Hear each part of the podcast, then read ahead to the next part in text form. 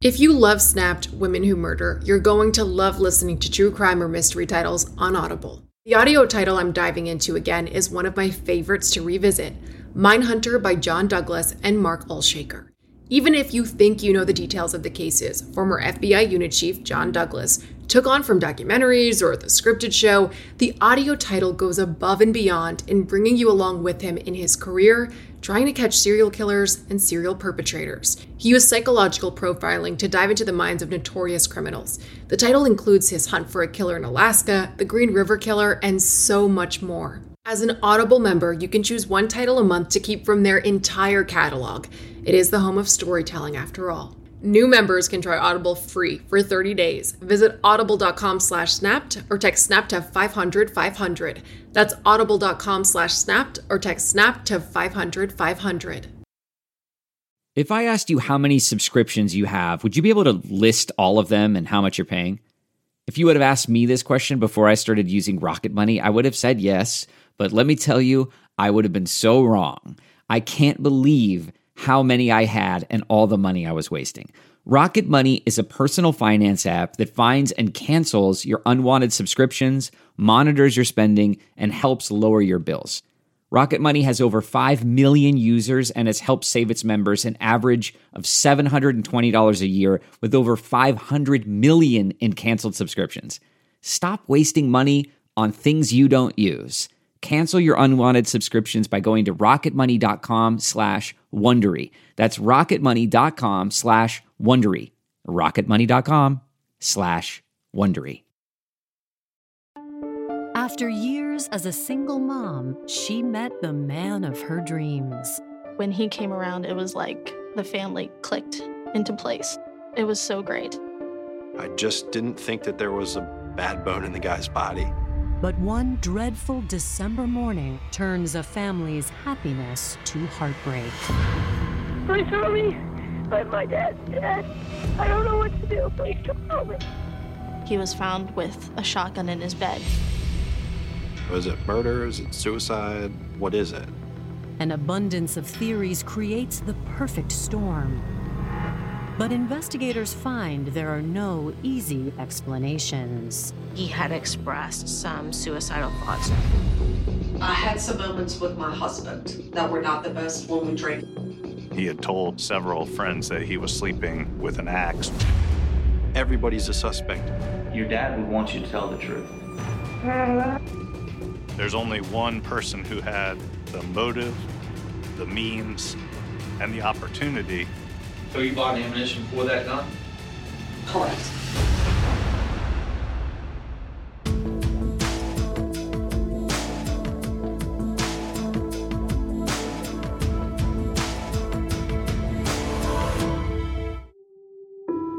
December 9th, 2016, Powhatan, Virginia. Just after 8:30 a.m., a 911 operator receives a harrowing call. Powhatan 911, what is your emergency? Please help me. My, my dad's dead. I don't know what to do. Please come help me. Powhatan 911 received an emergency call from John Rafter's son, uh, reporting that he had just found his father dead in their home. He was young. I think he was 13 at the time, and he was obviously very emotional. The young man explains that he awoke just minutes earlier, realizing his father never got him up for school. He had overslept. Uh, he went to go see if something was wrong and then found his father in the state he was in. I come in the room, and there's blood everywhere. And he said, You just got there, you said? yes. And he said, I, I can't listen to that. Did you Yeah, to see if he was breathing or not? no, he's his entire face is gone. I don't think he's alive. You said his face is gone. Yes. What is your dad's name? John, John, Richard Rafter. Is this happening? Am I dreaming? I think uh, I've seen so many John Rafter Jr. was born on October 6, 1968. He was born in New York, but he grew up in Colonial Heights, Virginia. His parents were very active in the Mormon church, so he grew up active in the church as well. He was very smart. He was very good at math, very good with numbers. He just understood computers very well. John's intelligence and hard work paid off when he landed a job in Richmond, Virginia. He worked for Capital One, and he started there working in the call center and worked all the way up to being a manager. And he was in charge of a lot of people. Laid back and easy to talk to, John was popular with his coworkers. There was not a person that I ever talked to that didn't like him. I just didn't think that there was a bad bone in the guy's body. In 2001, a coworker introduced John to Karina LeWolt. She had a best friend named Heather, and she knew my dad through work. And Heather said, Hey, I'm going to introduce you to this guy that I work with. And so that is when my mom and John met for the first time. She was a nice looking woman. She was really well put together. Karina was born in Lublin, Poland in 1976.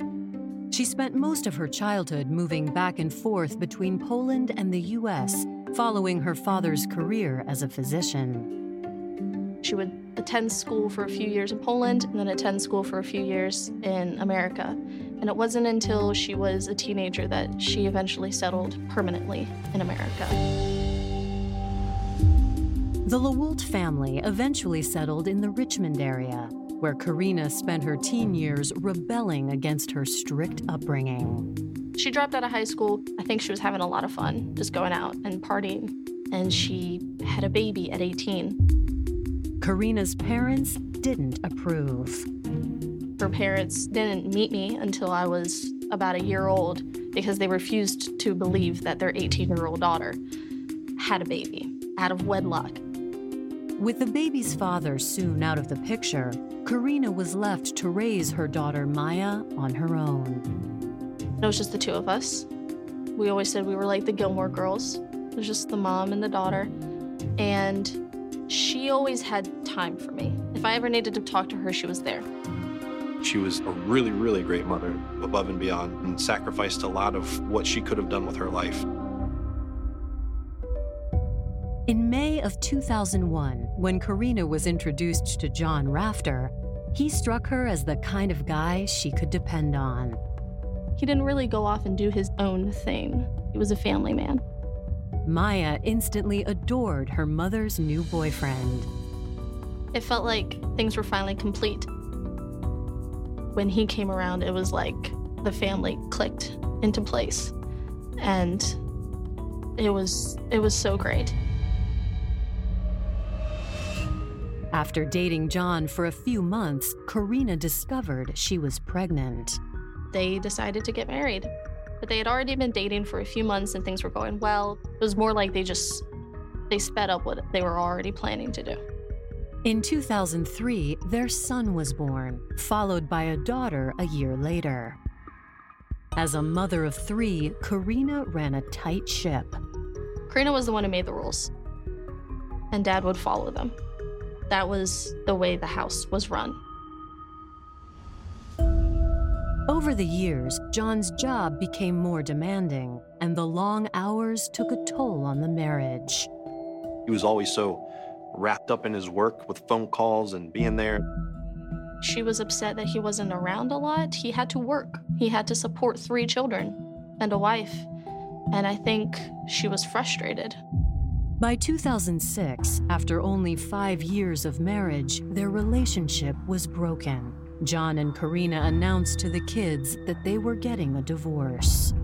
I was just so sad. You know, he was my dream dad, and then he was gone only a few years later. But almost as soon as the split was official, John and Karina regretted the decision. He moved out, and then next thing I know, he moved back in. And I was like, cool. It was back to business as usual. He was just back.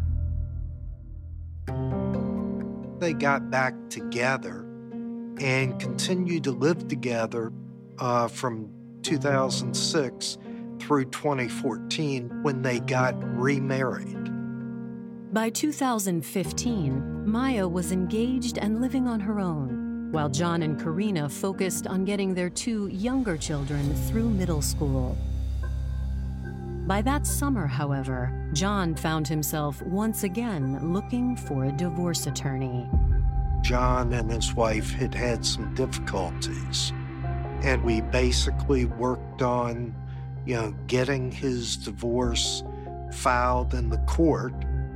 He was very concerned about the effect of that upon his children. But John's main concern was that his wife had a substance abuse problem. Basically, she was an alcoholic. She was drinking all the time, really just being selfish, choosing alcohol over being a mother, choosing um, fighting over getting along with her husband. Despite the end to their 15 year relationship, Karina and John tried to remain civil for the sake of their kids. She was trying to be on good terms with him. She wanted things to be amicable. But John and Karina's divorce would never be finalized. December 9th, 2016. A 911 call from John's teenage son summons Powhatan County deputies to a horrific scene. The young man directs investigators to an upstairs bedroom where they find his father, 48 year old John Rafter. John Rafter was underneath the covers, uh, but was fully clothed. He had his feet crossed under the covers. He was uh, shot in the left side of the head. It was pretty horrific.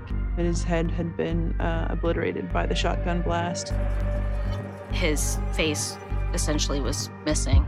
Uh, there was blood and uh, body spatter on the walls. And there was a shotgun that was on the bed. Coming up, investigators uncover a troubling clue. There was a hatchet under his pillow. And disturbing questions about John's mental health emerge. Does your dad have those issues? Like a decade ago, he tried to commit suicide.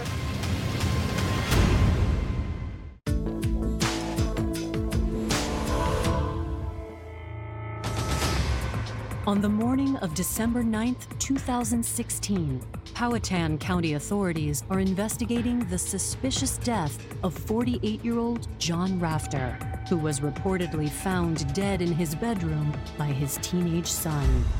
It was a horrific crime scene. John had been killed with a double barrel shotgun at close range, so you can imagine physically what that had done to his body. When detectives arrive on the scene, their first clue is hard to ignore. There was an alarm that, when detectives got to the scene, was uh, going on. It had not been turned off, it was chiming. The ringing alarm helps investigators narrow down John's time of death. We do have an outgoing text message from John that was, I believe, shortly after 1 a.m. Uh, and we know that his alarm on his phone was set for 6 a.m. Also, in plain sight is the firearm that detectives suspect ended John's life. The gun on the bed was a double barrel 16 gauge shotgun. It was an old model shotgun, a little bit unusual, first of all, in that it's a 16 gauge, uh, which is a more rare gauge of shotgun than 12 or 20. It also has a double trigger pull. Investigators collect the gun for further testing. Suicide would be a potential explanation for a, a gun death where the gun is found in, in proximity to the body. When investigators take a closer look around the body, they make a startling discovery. The investigators ultimately peeled back the covers. There was a hatchet under his pillow. The discovery of the hatchet leads police to wonder had John been anticipating an attack? Hoping to find out more, investigators turn to the person who discovered the body, John's 13 year old son. Initially, when police, you know, arrived on the scene, uh, obviously, per protocol, uh, whoever's in the home or who has access to the victim is certainly a suspect. When investigators speak to the 13 year old, he says he last saw his father the previous evening around 11 p.m. His father, the night before, had told him to go to bed. Uh, they had plans to play a video game in the morning. Then his father was going to take him to school. John's son says that at some point a loud bang woke him up. So you said this morning you heard a bang. Did you get up after you heard the bang? No, I went back to sleep. You went back to sleep. About what time was that? Seven to eight. I'm just estimating here. He thought it was about an hour before he had woken up, but he had been asleep both before and then after the boom. Sometime later, he had woken up, realized that he had missed his uh, time to get up for school, and went to investigate. I woke up and I said shoot, and I went and I uh, went to my dad's room, and that's where I saw him. He said that he touched his father's face uh, just to make sure that his father was, in fact, dead, and then he called 911 after that. As they listen to the boy's story, investigators notice a substantial missing detail. John's son never mentioned seeing the shotgun that was on the bed. The shotgun is here at the house. It's upstairs. You didn't see that laying on the bed upstairs? It's laying on the, it's laying on the bed. Was it laying on the floor? Did you touch it? I didn't see it. You didn't see it? Uh, yeah, we don't have any guns in the house. If you find a shotgun, I have no idea how the hell he got there. Was John's son so traumatized by the sight of his father's body that he didn't see the gun? Or is he hiding something? Were you angry with him or upset with him? He's the only person that I fully trusted. You trusted him a lot? Okay. Well, this is, you, your dad would want you to tell the truth. Uh, Investigators ask him questions about John's mental health.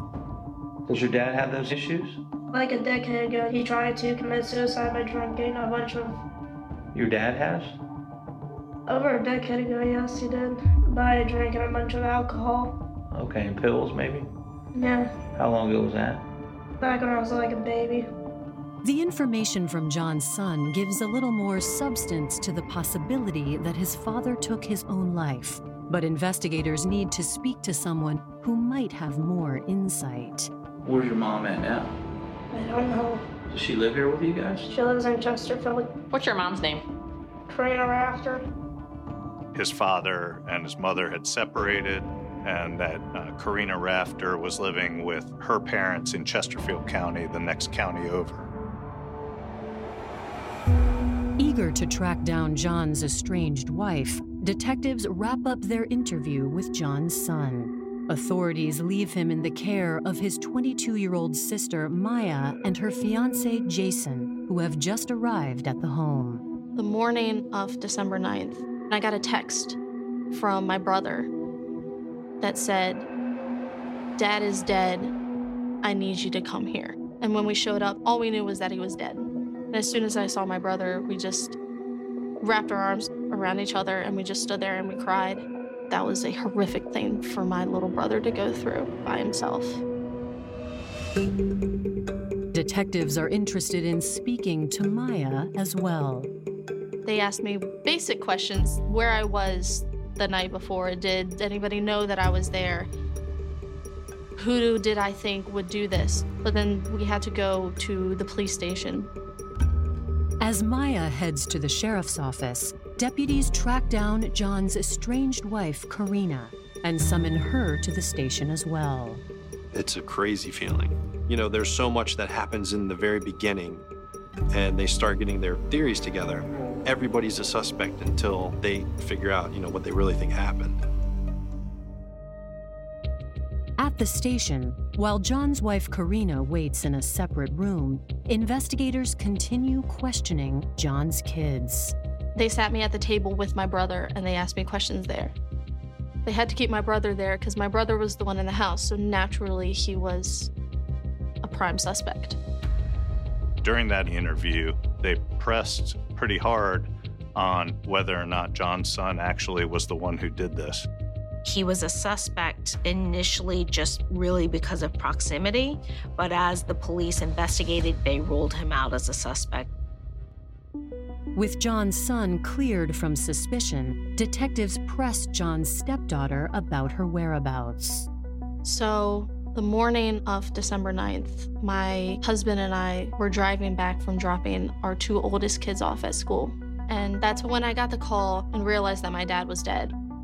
The school was some distance away, but they immediately came back and responded out to the home in Powhatan.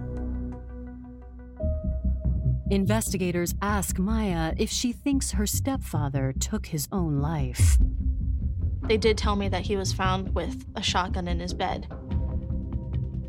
But I just knew that it wasn't suicide. First of all, he was happy, things were going his way. And second, he would never have left himself there for my brother to find. There was no way he would put his child through that. In another room, though, Maya's mother, Karina, shares a different story. Does John have any men- mental issues? Oh, he's got plenty. Coming up, family secrets are revealed. Okay. Do you have a drinking problem? She attacked them and ultimately was arrested for domestic assault. And soon, detectives find things aren't always what they seem. The friends of John had told investigators that John was in fear for his life. He had been speaking with his attorney about getting a weapon.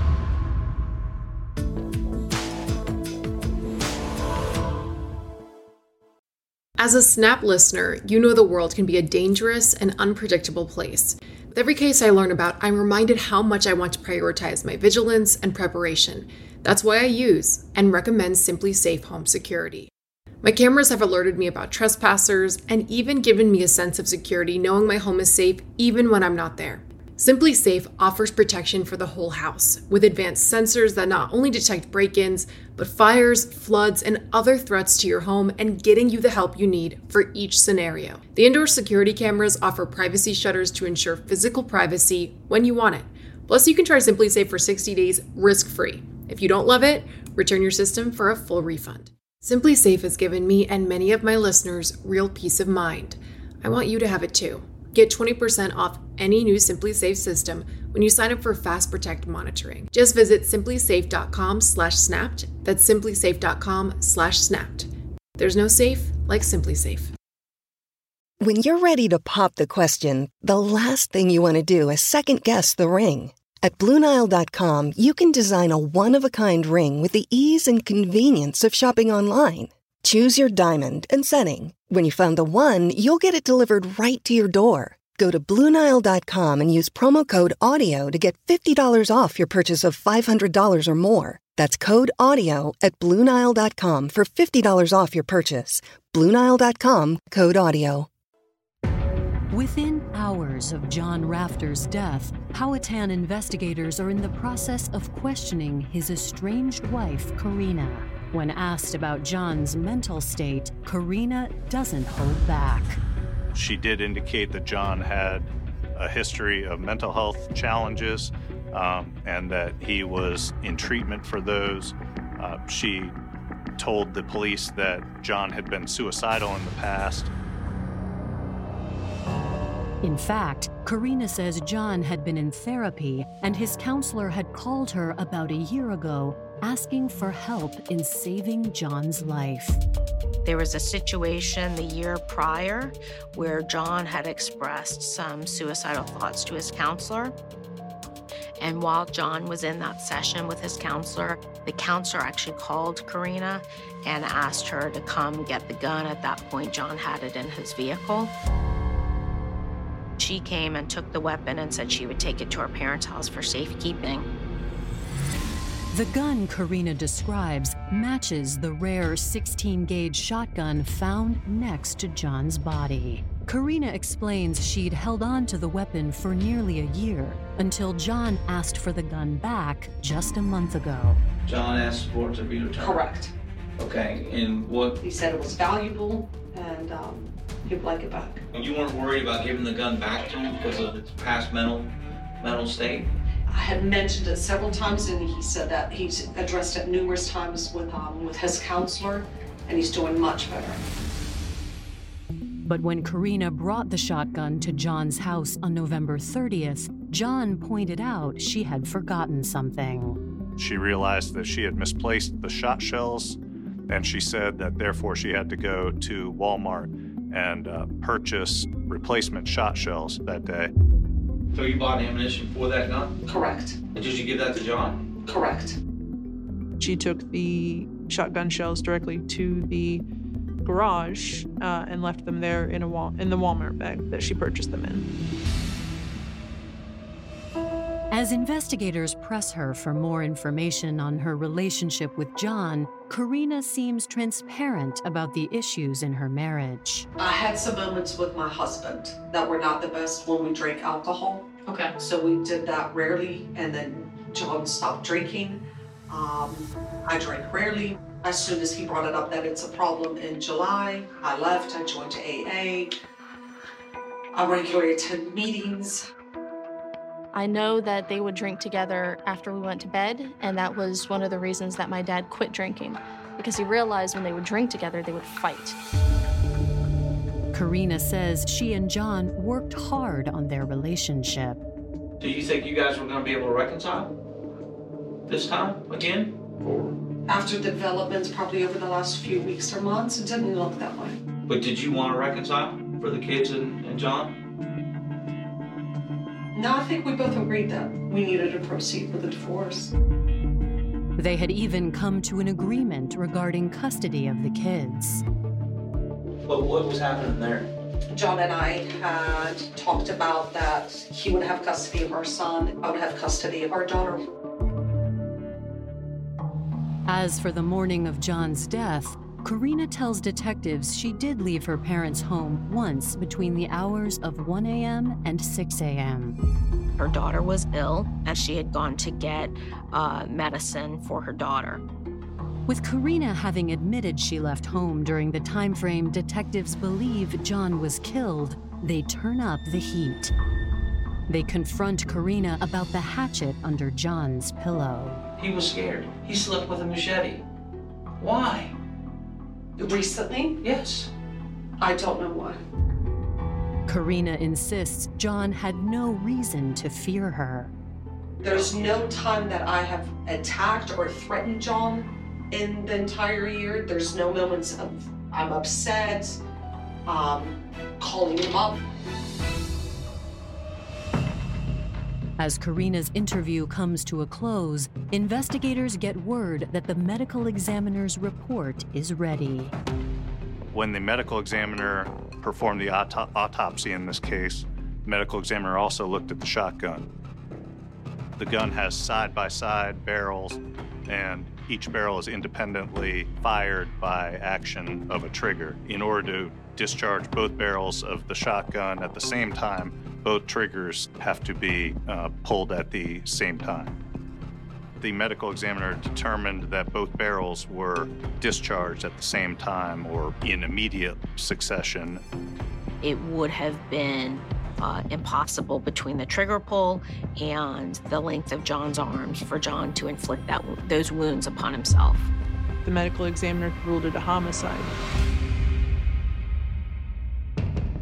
On the heels of the homicide ruling, detectives uncover a police report that reveals a contradiction to Karina's claim that John had no reason to fear her. In December of 2015, so uh, almost exactly a year prior to his death, um, John had discovered that Karina had been drinking NyQuil, and John intended to call Karina's AA sponsor. At that point, she attacked them and ultimately was arrested for domestic assault. she was convicted of assaulting John and was uh, placed on probation. Detectives reach out to John's friends, who confirm that John and Karina's relationship was fraught with fear and threats. The friends of John had told investigators that John was in fear for his life. He was taking measures to try to protect himself, and he had told several friends that he was sleeping with an axe. According to John's friends, Karina wasn't as accepting of the divorce as she'd claimed during her interview. She's desperately, in the months before John was killed, tried to reconcile with him. We really got a really good, interesting picture of a woman who just was insistent on getting what she wanted. She wasn't going to be in control like she always had been. She had always been in control of my dad, and now all of a sudden, he was in control of her. John's friends say he was considering buying a gun, but never mentioned asking Karina to give his shotgun back. John had, in fact, been speaking with friends up until days before he was killed about getting a weapon. So, obviously, then the inference that he's looking for a weapon is that he doesn't have a weapon in his home. He's sleeping with a hatchet, not a shotgun. The new information vaults Karina to the top of the suspect list. But just as detectives zero in on her, they get a surprise phone call from Karina's sister, Aga Lewoldt. My understanding from the detectives is that at some point in the investigation, Aga put forth a theory that Maya had been the perpetrator. According to Aga, Maya hadn't been on good terms with Karina and John since she was 18. That is, until recently. They had reconnected recently. Um, she had come back into uh, his life. Karina's sister says that at John's funeral, she believes she learned Maya's real reason for reconnecting with her stepfather. She suggested to police that Maya's stepchildren came up to Aga and told Aga that they were all going to live in the big house with Maya's brother. Aga floated the theory that Maya had driven to the house and shot John in order to get the house, to take control of the house and live there with her stepchildren, her fiance, and her half brother. Coming up. Did a turn in loyalty become motive for murder? You've put us through hell. I do not want that for my brother and sister. Investigators find chilling new evidence. She left it at home on purpose so we would know where she was when John was killed.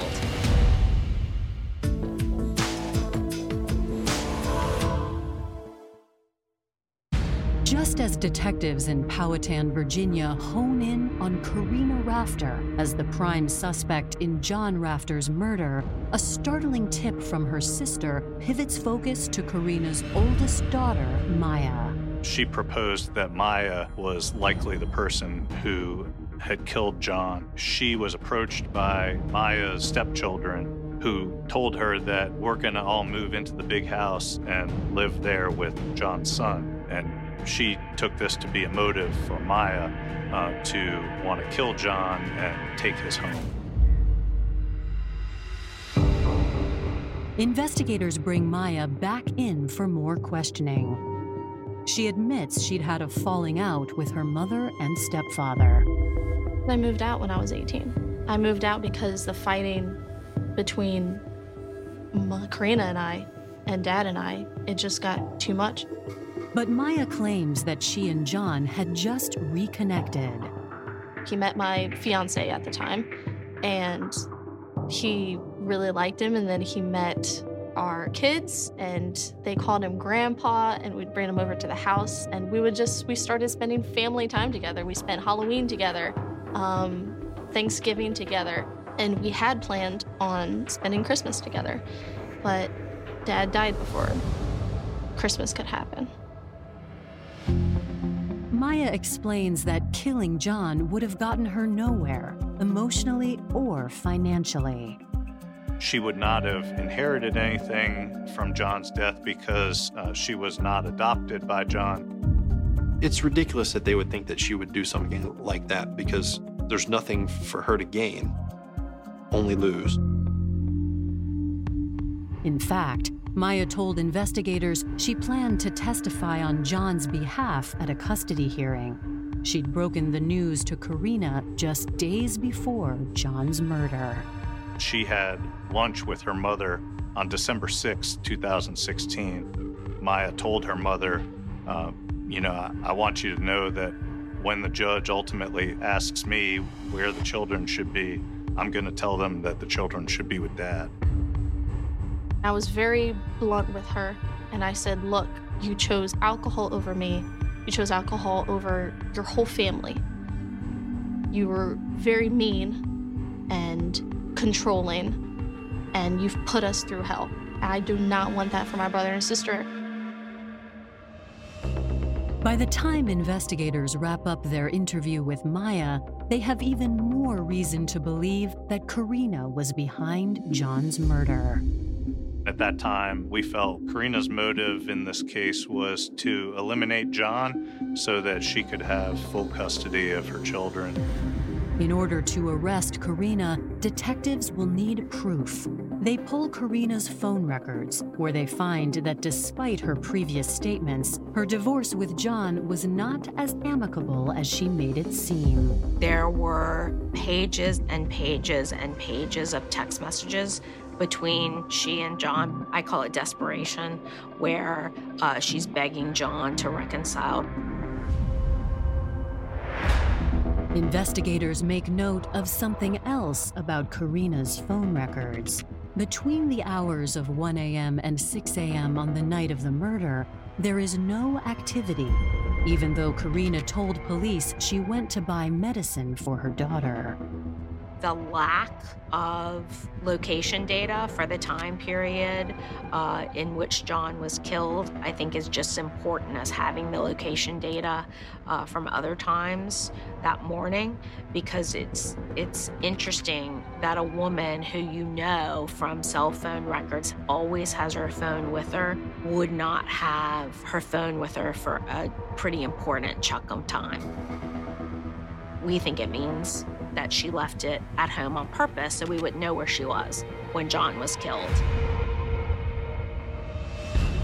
Detectives locate the bag of shotgun shells in John's garage, where Karina said she left them for John. They tested the bag, they've tested the box. On the bag of shot shells, uh, police dusted for fingerprints and were able to determine that Karina Rafter was the only person whose fingerprints were on that bag. This tells me that there's nobody else who handled that bag.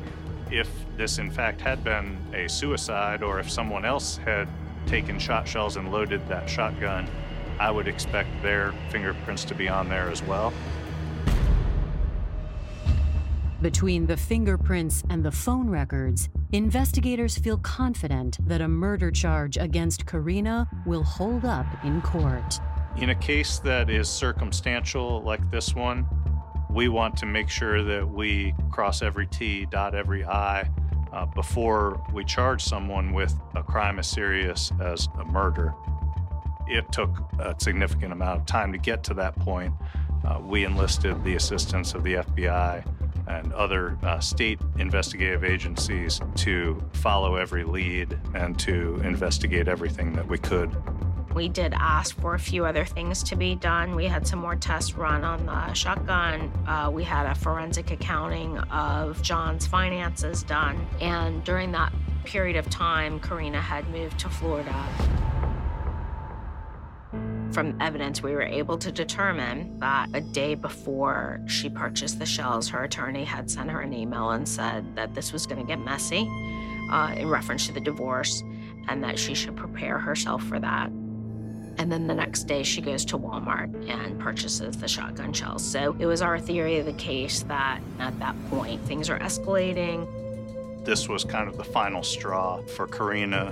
While it was circumstantial, uh, all of the circumstances pointed in only one direction. So we presented this case to a grand jury who returned indictments for first degree murder and use of a firearm. Coming up, prosecutors piece together what happened on the day of John's death. She then concocted the plan on when she would do it. I was too scared. I was too scared to make eye contact.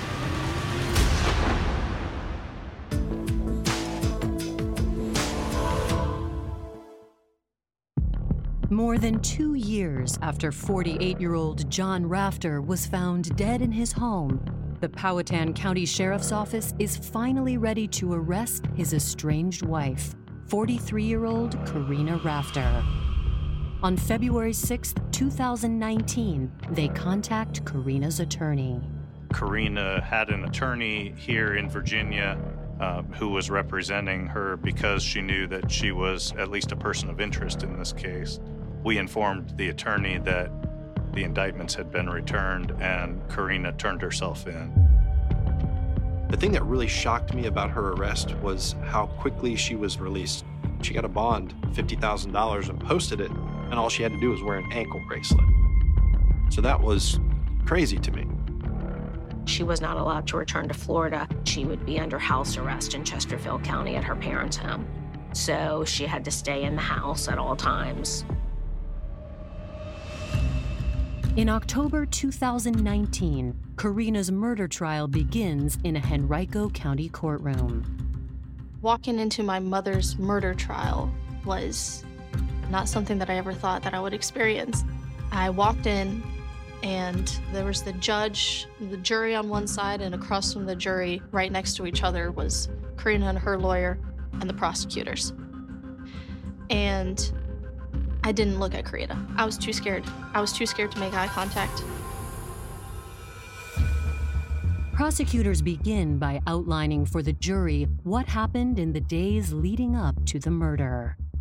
Karina realized when Maya told her uh, that she was going to uh, side against her in the custody dispute, that she was not going to win custody of her children, and that therefore the only thing she could do uh, would be to eliminate John Rafter. When she finds out that her divorce is proceeding and it's going to be messy, she goes and purchases shells. She then concocted the plan uh, on when she would do it, uh, that she would enter the house in the night and that she would use the shotgun that she had at her parents' house and that she would kill John with the shotgun. Prosecutors allege that on December 9, 2016, Karina put that plan into motion. She came in the middle of the night, fired the shot that killed John, and escaped without their son waking up enough to come find her. When it's her turn on the stand, Karina Rafter paints herself as a woman who was trying desperately to do the right thing for her fractured family. When she was testifying, she definitely had an agenda. She wanted the jury to believe that she knew that uh, she and John weren't going to reconcile. Karina's defense attorneys present a different theory about what happened to John. Karina pointed the finger at their son as one of the people uh, who potentially killed his father. It makes me disgusted with her. How could you do that as a mother? Her teenage son that could not harm a fly if he wanted to. That was just horrendous. Prosecutors argue that the claims about John's son cannot be backed by evidence. We found absolutely no corroboration uh, that would lead us to believe that he was involved in this murder. There's only one person who had the motive, the means, and the opportunity to commit the murder, and that was Karina. On October 25th, the jury announces a verdict. In this case, the jury returned a verdict of guilty on first degree murder and use of a firearm. And after hearing additional arguments, the jury recommended a sentence of 20 years on the murder charge and the mandatory three years consecutive on the use of a firearm charge, so a 23 year total sentence. I was at home alone with my baby and I was feeding her dinner, and I just, my phone went off. And I checked the text, and it was from one of the detectives, and it just said guilty. And I was standing in the kitchen, and I literally collapsed. Like, it was like my knees gave out, and I fell on the floor and just sobbed. And it was heartbreaking. Like, it felt like my heart was being ripped out of my chest. Almost three years after John's death, Karina Rafter is behind bars, and loved ones are left dealing with the aftermath of the crime. I'm not sure that justice will ever really be served for John's son um, for what he had to endure in finding his father the way he did. It's something that I think was the most troubling part of this entire case. The last time that I spoke to Karina was the week that dad died. In one moment, when she decided to kill my dad, she made me parentless. And that is something that I don't think that I can forgive her for. But I still can't help but feel so sorry for her. Karina will be in her 60s by the time she is eligible for release from Piedmont Regional Jail Authority.